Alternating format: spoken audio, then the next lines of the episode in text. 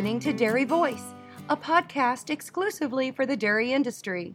One of our sponsors of the Dairy Voice podcast is National DHIA. NDHIA ensures information accuracy and represents their members' interests. They are the direct voice for the dairy information industry. To find out more, go to dhia.org. Our guest today is Brian Robbins, who manages the 1200 cow North Harbor Dairy, which is part of his family's diversified farming businesses. His parents, Ron and Nancy Robbins, along with Brian and his two sisters, have the dairy, a 7,000 acre grain operation, a trucking company, and a very active agritourism operation. All of this is located near Sackets Harbor, New York, close to the eastern shore of Lake Ontario, and that's where Brian is speaking from today. Hey, Brian, thanks for coming on Dairy Voice. Thanks for having me.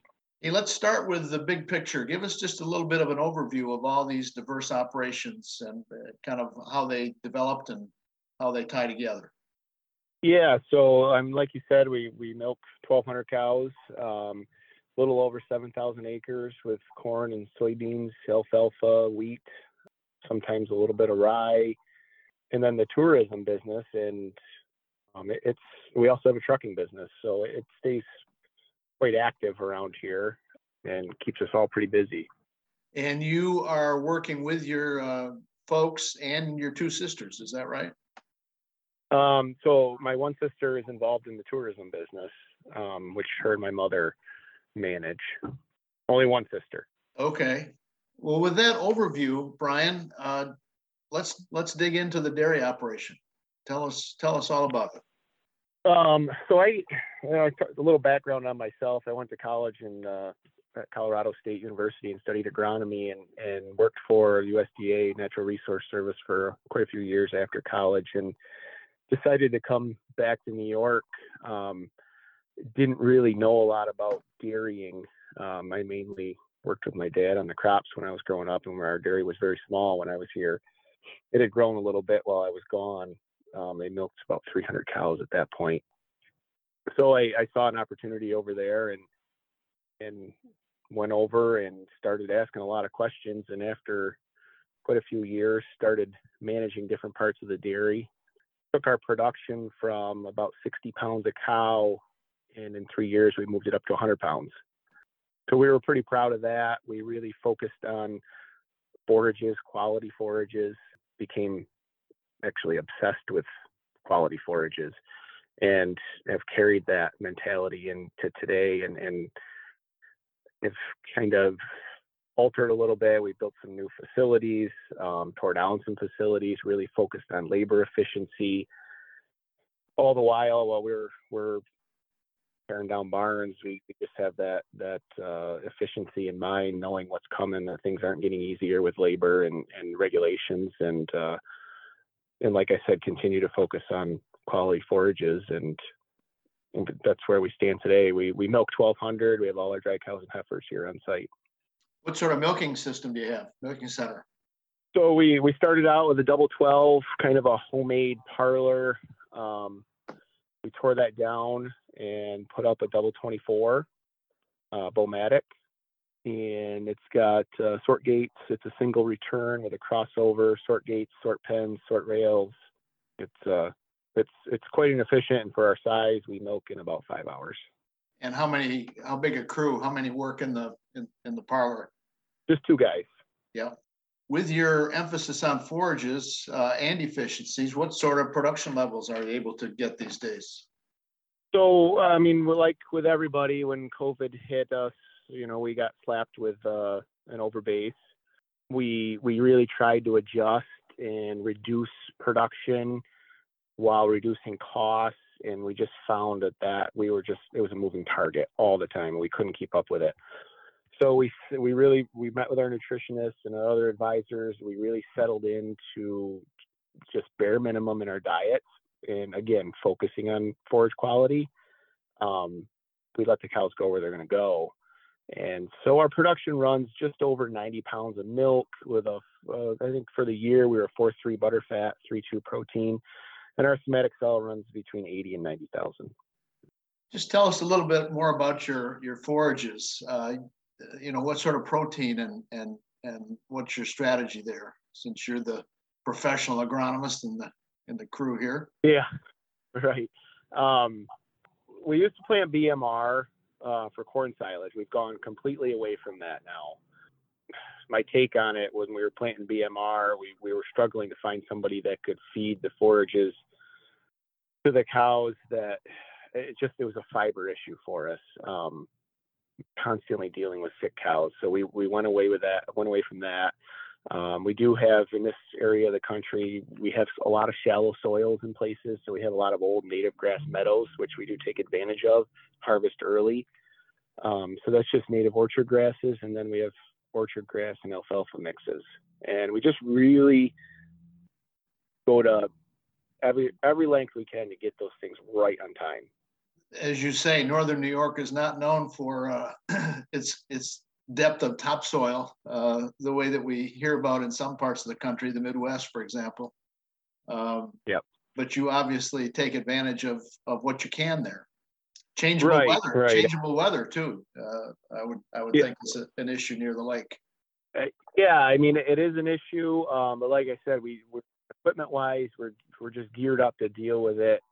You know, no matter what. If it's muddy, we're we're still we're still getting it in terms of your your uh, your barns for the for the mature cows, both milking and dry, what what sort of setup? Obviously, uh, loose housing or free stalls, but how do you handle the free mm-hmm. stalls? Uh, what's your bedding material?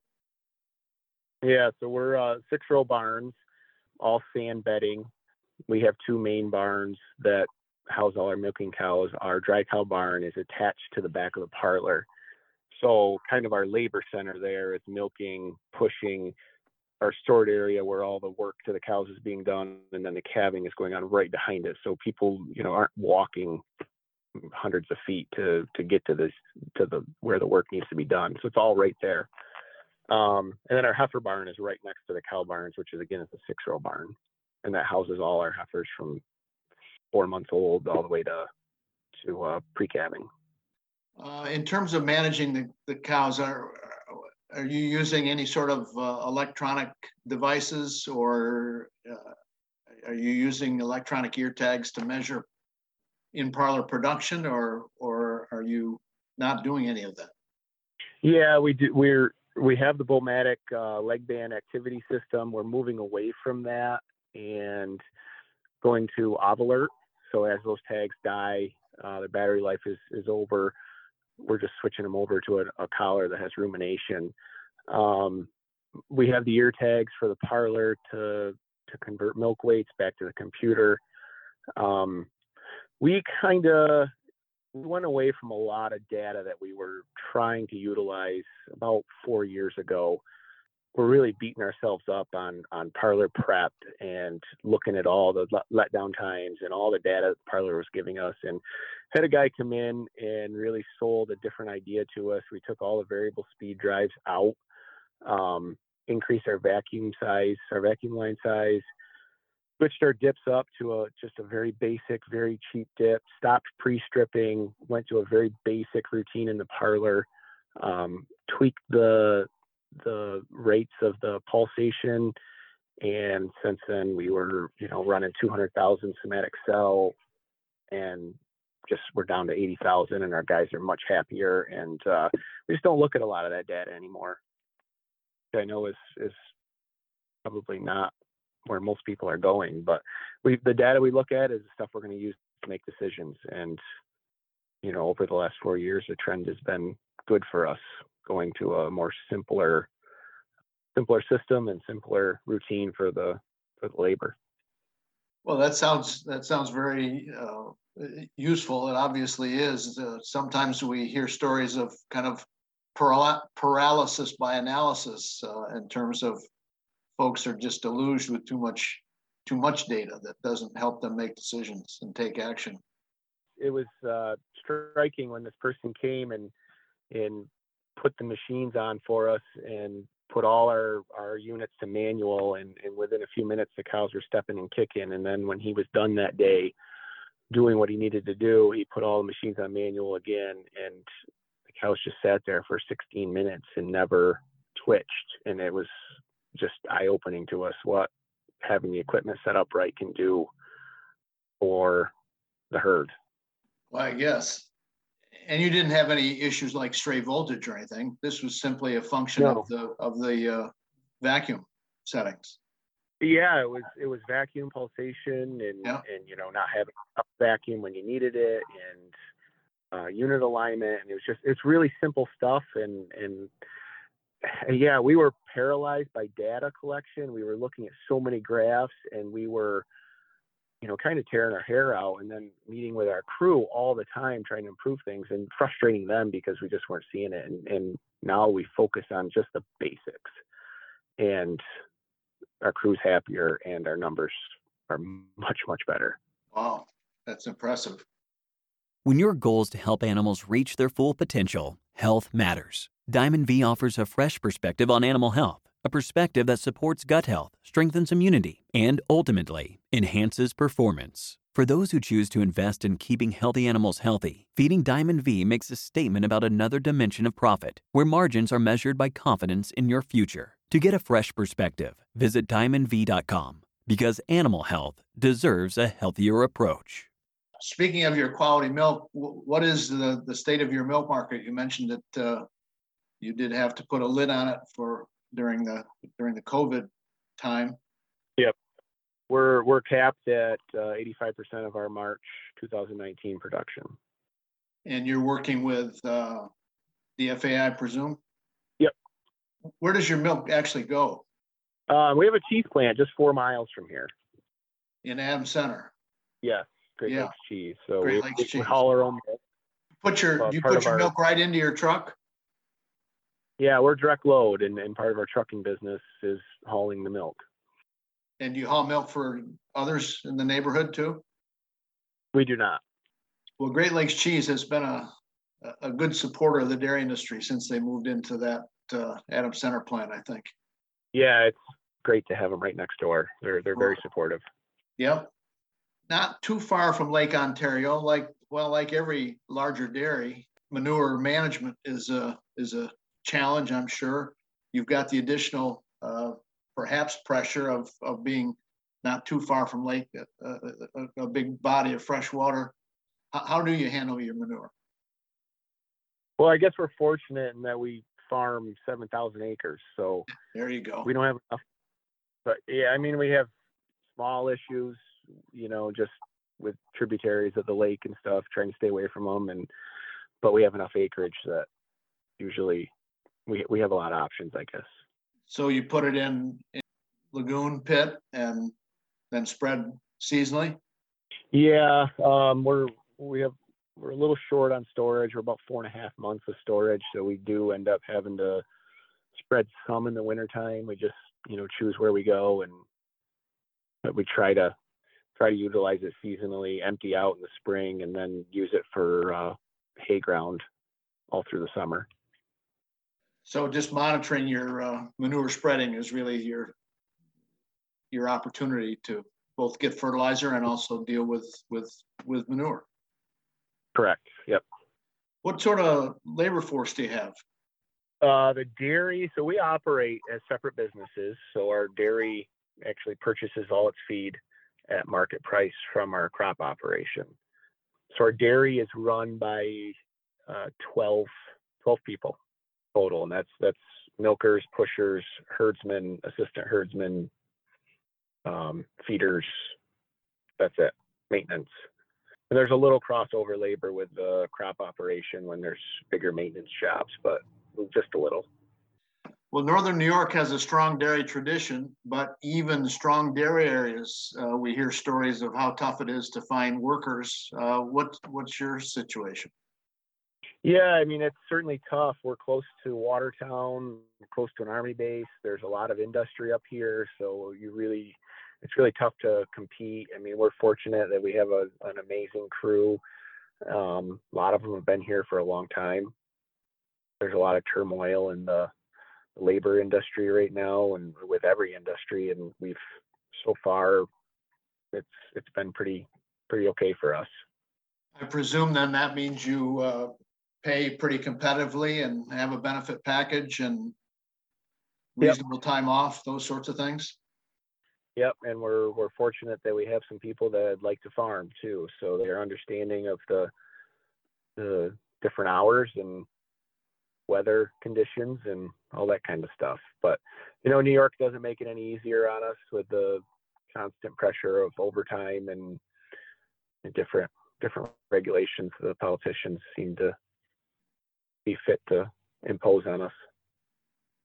Yeah, and there's discussion right now in New York about, uh, or, or the possibility that the, it may even go to a 40 hour uh, work week on dairies.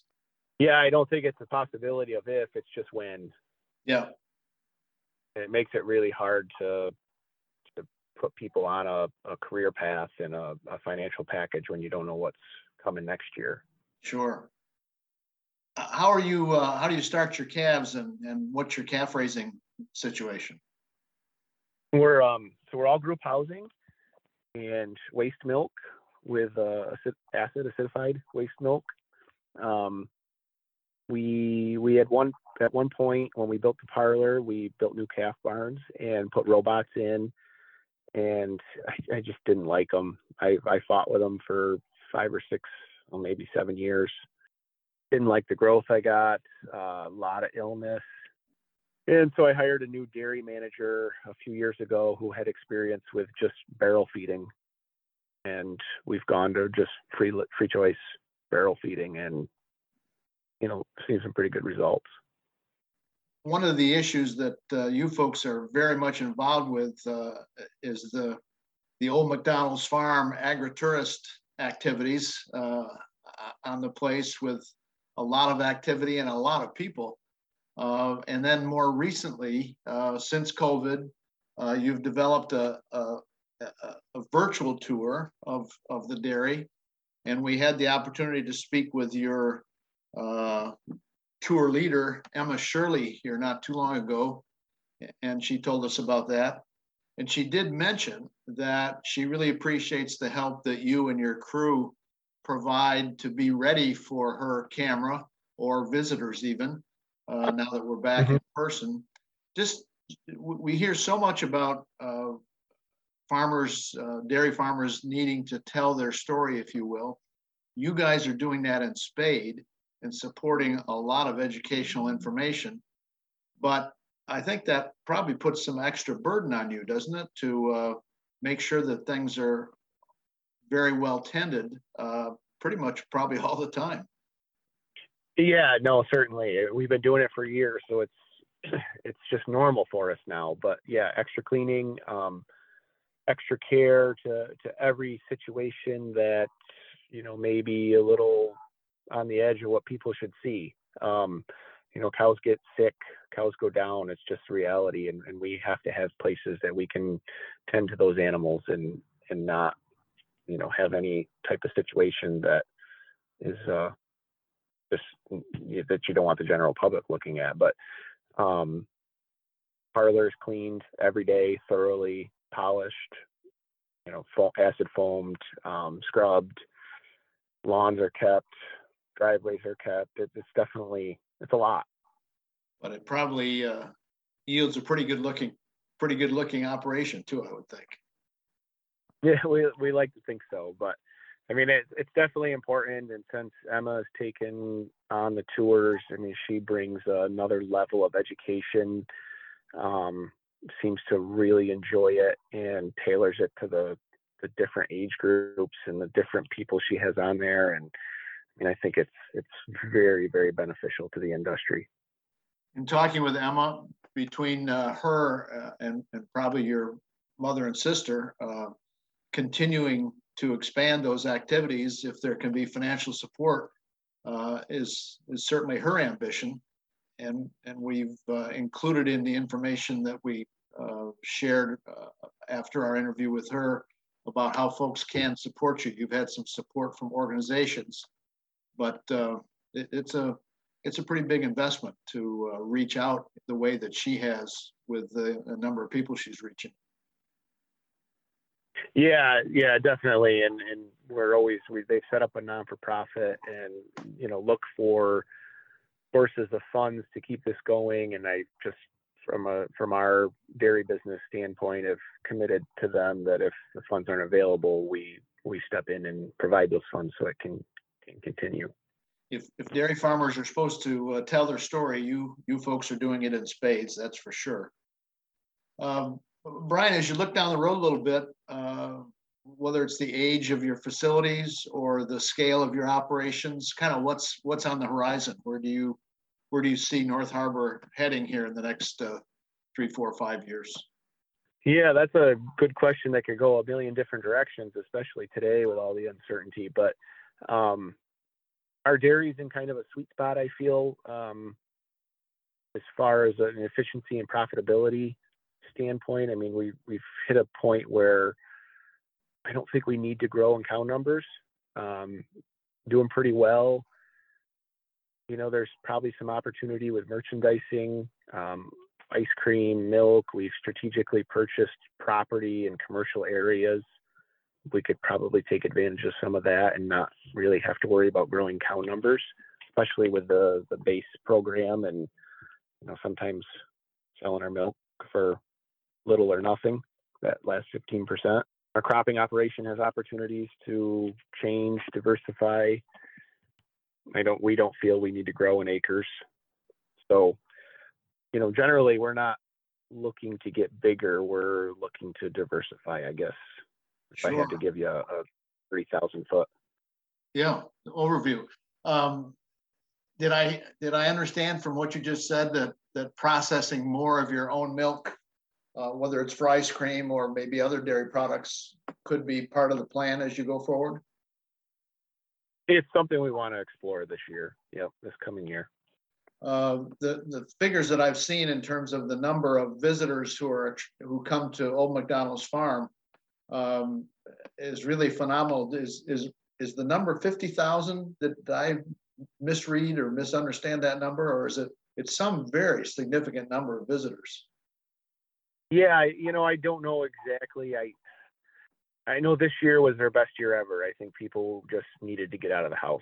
Sure. And you know, whether it's 90 degrees outside in the middle of the week, the parking lot was full. I think people just were ready to do something. And you're in a region of uh, a lot of summer tourism too. Yes. Which may have been uh, part of the reason that you got started. But uh, we can we can do that. You've got a great uh, website which will uh, uh, include in the information that we share about this conversation. Your you and your family and and whatever folks you have working on that do a do a nice job. You can see an awful lot about what you guys are up to on your web pages. All part of your outreach. Oh, well, Brian, anything else about managing your your cows that uh, maybe we haven't touched on or you'd like to just offer a thought on as we finish up here? Yeah, I don't think so. I, I mean, like I said, we try to keep it basic and simple and focus on the, the key areas, and, and that's that's really about it. Well, that's uh, I think probably good a good thought to, to end on, and a good thought for anybody who uh, who's listening and, and working on a dairy operation. Well, Brian Robbins, thank you very much, uh, partner and manager at North Harbor Dairy, uh, part of the Robbins family farming operations in Sackets Harbor, New York. Brian, thanks for being with us on Dairy Voice. Thanks for having me. And this is your host, Joel Hastings. You can find us on all the usual podcast sites as well as at dairybusiness.com.